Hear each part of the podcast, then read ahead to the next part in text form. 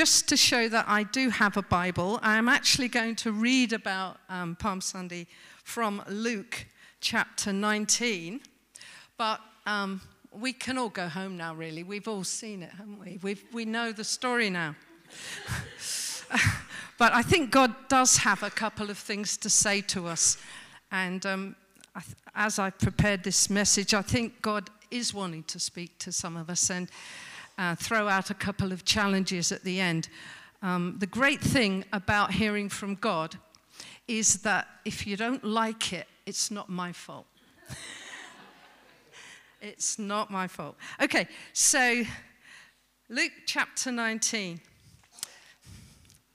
Jesus approached Bethphage and Bethany at the hill called the Mount of Olives. He sent two of the disciples, saying to them, Go to the village ahead of you, and as you enter it, you will find a colt tied there, which no one has ever ridden. Untie it and bring it here. If anyone asks you, Why are you untying it? tell him, The Lord needs it. Those who were sent ahead went and found it just as he had told them. As they were untying the colt, its owners asked them, why are you in untying the colt? They replied, The Lord needs it. So they brought it to Jesus, threw their cloaks on the colt, and put Jesus on it. As he went along, people spread their cloaks on the road. When he came near the place where the road goes down the Mount of Olives, the whole crowd of disciples began joyfully to praise God in loud voices for all the miracles that they have seen. Blessed is the King who comes in the name of the Lord. Peace in heaven and glory in the highest. Some of the Pharisees in the crowd said to Jesus, Teacher, rebuke your disciples. I tell you, he replied, if they keep quiet, the stones will cry out.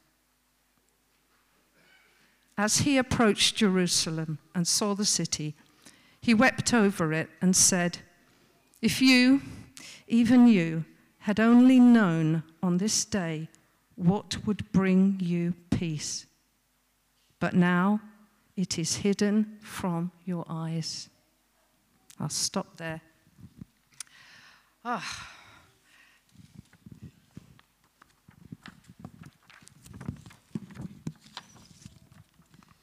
So,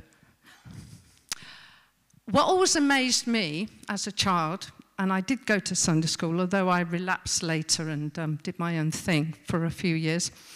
Um, what always amazed me was how well behaved the donkey was.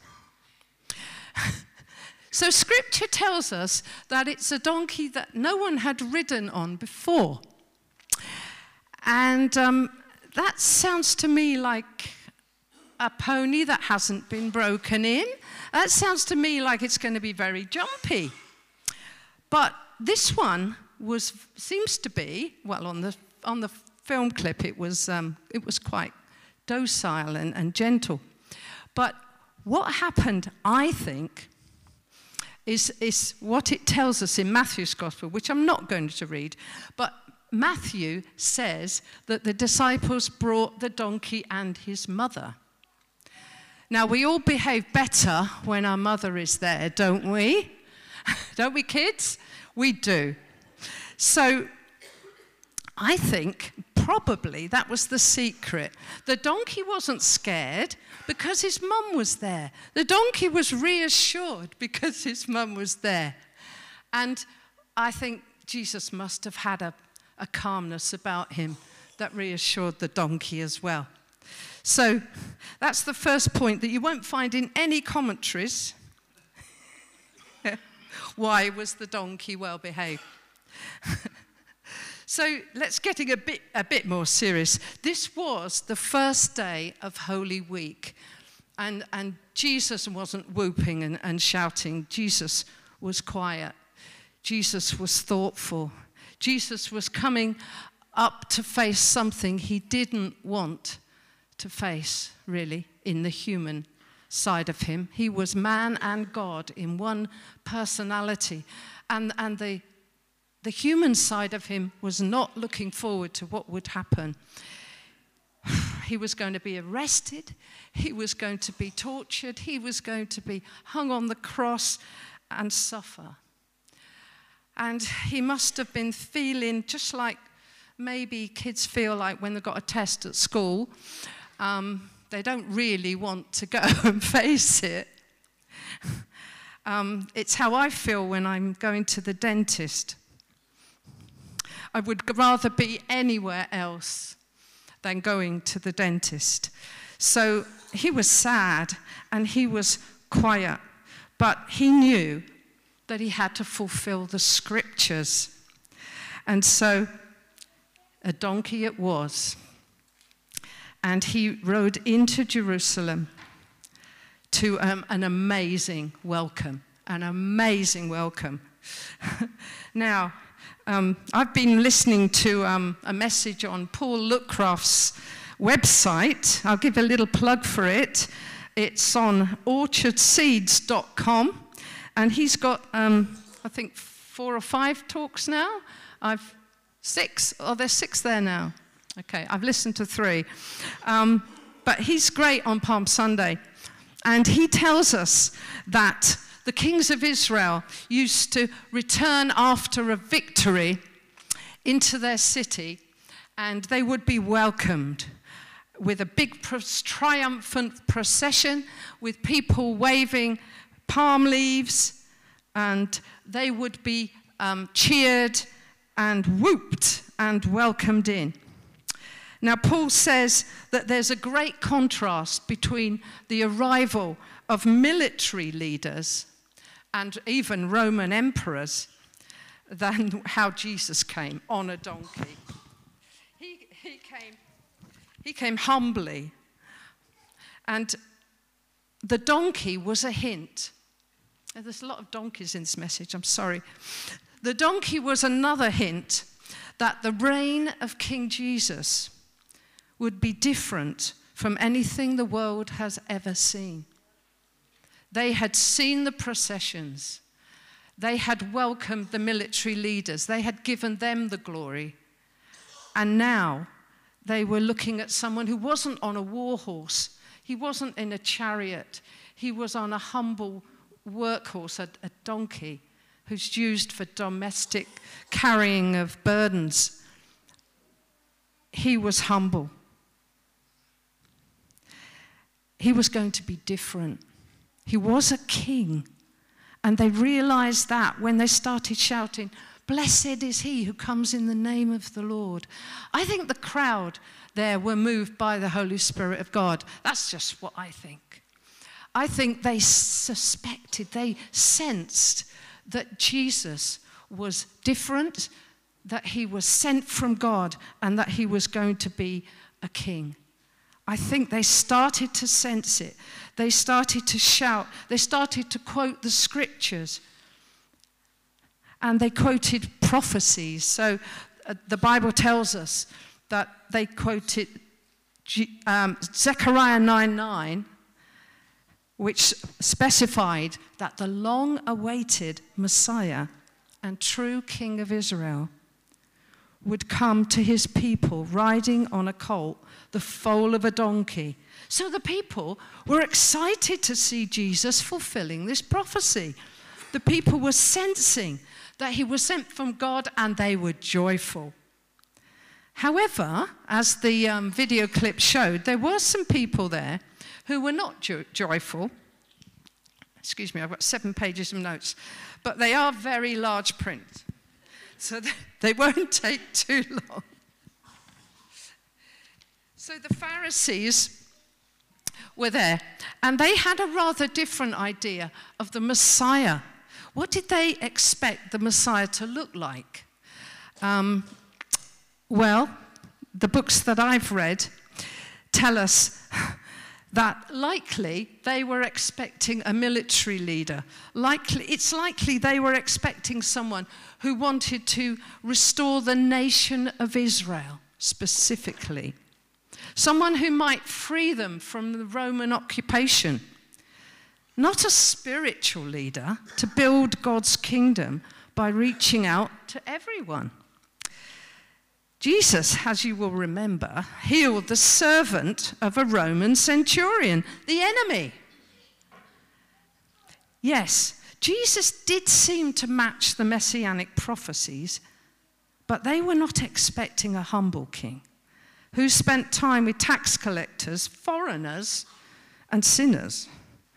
The Jewish leaders were not expecting God's Messiah riding on a donkey. He reached out to everyone, and as we know, he reached out to the Gentiles, to non Jews. He reached out to everyone who would listen. He was to be the savior of the world. A second point that made the Pharisees angry was that, that Jesus operated outside of the temple in Jerusalem. The temple was the seat of worship for Jewish people at the time. And they came to Jerusalem to worship. And because it was Passover coming up, a lot of people were coming to Jerusalem to worship. The Pharisees and scribes had a lot of authority in Jerusalem in the temple. They had the best seats in the synagogue, they were VIPs at all the festivals, and they did all the teaching in, in the synagogues. Yet Jesus was different. He would operate anywhere. He would teach the people wherever they gathered on the side of a hill, near a lake. He'd get out into a boat and he'd teach the people. He famously said, Destroy this temple, which is me, my body, and God will raise it in three days. So Jesus, very dangerously, was setting himself up as the center of worship as the seat of worship, not the temple. It would be a person. And, uh, and the Pharisees, of course, were antagonism, antagonistic sorry, to, to, to this because they would lose their prominence. They would lose their authority. They would not be the ones that people would listen to. They would lose their position. And they had um, a high position in Jerusalem. So they had a lot to lose. The people had lots to gain, but the scribes and Pharisees had a great deal to lose with Jesus coming into Jerusalem, into their territory. And then Jesus starts to cry, and this is something that the Lord particularly spoke to me about. Jesus wept as he came into Jerusalem. He wept because there were many, many, hundreds of people there who would reject him. And he cried because they would reject him. He cried over the lost. And, and the Lord really spoke to me about that. And he said, How many times have you cried in prayer for people who don't know Jesus? How many times? Well, I'll tell you, it's once. It's happened to me once. And, oh gosh, and it's quite difficult for me to share this, but my younger daughter, when she had her second child, um, she stopped going to church. And um, it, obviously, Andrew and I were really upset um, because she wasn't you know, going to grow with Christ. She wasn't going to move on with him. What was going on in her, we weren't quite sure. But we prayed, obviously. And as I prayed, the Lord said to me, Pray for your grandkids. And I started to cry for my grandchildren because they wouldn't hear about Jesus. If they weren't going to a Sunday school, they wouldn't hear. They would grow up living for themselves or I don't know what for, but not for the Lord. And I cried in prayer. And uh, last week we had a message about reaching out. And the Lord said to me, if we're going to be like Jesus, we need to be agonizing in prayer for those who don't know him. And excuse me if I break down, but God has placed this on my heart. We need to, well, first we need to pray um, and come to our prayer meetings and, and be there. But we also need to ask the Lord to give us a heart for those who reject Him. And that we saw in the video clip. And that we saw in Luke chapter 19. That Jesus weeps for those who doesn't, who don't know Him. And that is the first challenge that I'll throw out to you. You may already be there. You know, some of us are keen evangelists and, and some of us may be there, but God wants us to become that. He would love us to become that, to agonize in prayer for others. That's the first challenge. So Jesus is making this public arrival in Jerusalem in obedience to God the Father.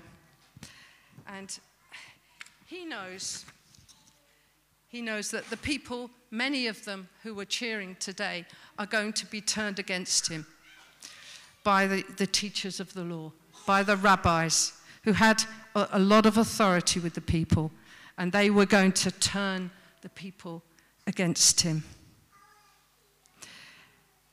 He wanted them to have his offer of forgiveness and friendship with God. So that's what Jesus wants us to do. And this, I asked God to give me the application of this Palm Sunday message because obviously the grown ups hear it every year and you know what happens, but what does God want to say? The second thing that I think God wants to say is that Jesus was the central figure here.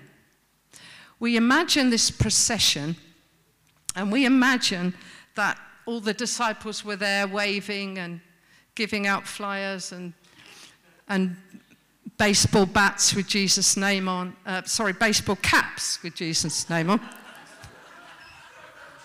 slip of the tongue there. Um, so it wasn't really like that. It wasn't a ticker tape parade like Donald Trump has. It wasn't that sort of parade. It was Jesus was quiet. He was on probably the worst form of transport there could be. Worse than a three speed bike. He was on a wobbly old donkey and he was coming in to Jerusalem, but he was the center. All four gospel writers talk about Palm Sunday and the triumphal entry into Jerusalem. But none of them mention the disciples by name. The crowd were not uh, looking for celebrities, as we might if we were watching a Donald Trump procession. Um, they didn't say, Oh, look, I've just seen Peter. Oh, give him a wave. They weren't looking for Peter and John and the others. They were, their focus was upon Jesus. He was the center of this day. He probably didn't want to be all through his teaching in Galilee and Capernaum. He didn't want to be the center. He walked through the crowd when they wanted to um, lift him up and, and praise him. He walked away from them. But today, he was the center. And his family weren't there, or if they were, they weren't um, center of this. Uh, no praises were focused on anyone else except him. So, what God said to me, the people cried, Hosanna. Save us, we pray. Save us, I beg you. Save us now. That's what they were crying out. He was the central focus. And, and what God said to me, so if you don't like it, I'm sorry. It's what God gave me to say. He said, It's very easy to sing songs like Jesus, be the center. But it's another thing to allow Jesus to reign in every part of our lives. So, what does putting Jesus at the center look like? Well, this illustration is, is not original to me, and if you've heard it before, I apologize. But I heard someone say, Where is Jesus in the car of your life? Imagine that your life is a car. Where would Jesus be? And for some people, probably no one here, but for some people, Jesus is in the boot. And um, they fetch him out every Sunday between 11 and 12.30. And, um, and this is your moment, Jesus. Um, speak to me, be in my life until 12.30. And, and they give him time for that hour and a half and then they put him back in the boot. Back you go. I'm off to the pub. Um, and that's where Jesus is in some people's life. Or maybe he's in the back seat. Maybe he's kind of there behind you and you kind of sense him um, speaking to you occasionally from back, but you're, you're facing the other way um, you're not really um, influenced by him. Or maybe he's in the passenger seat. Maybe he's got the map and he's ma- navigating. Um, and maybe he's saying, turn left here, um, go down the, um, the road of forgiveness. And you're driving and you say, no, I don't want to go down the road of forgiveness. That person's hurt me. I'm going to be grumpy for at least five years. Um, and then Jesus says, you know, go down the road of generosity. And you said, well, I don't want to be generous. this may not be you. It won't be everyone, but it's a great illustration. Or is Jesus driving? Is he driving? So if Jesus is the one that we listen to, and the one that we hope is guiding our life, then he needs to be in the driving seat. And he will turn us to the left or to the right as he chooses. And it will be good. And it will be very good. Because the person driving the car of your life is the rescuer, as it said in the video. He's the one who's come to save us, to fill us with His Spirit, to give us joy and fulfillment. It will be the best thing that ever happened to us. so, is Jesus Lord of our relationships? Is He Lord of our wallet? Do we look to Him when we go for a job interview? Do we ask Him? To do what is right in our life? I hope we do.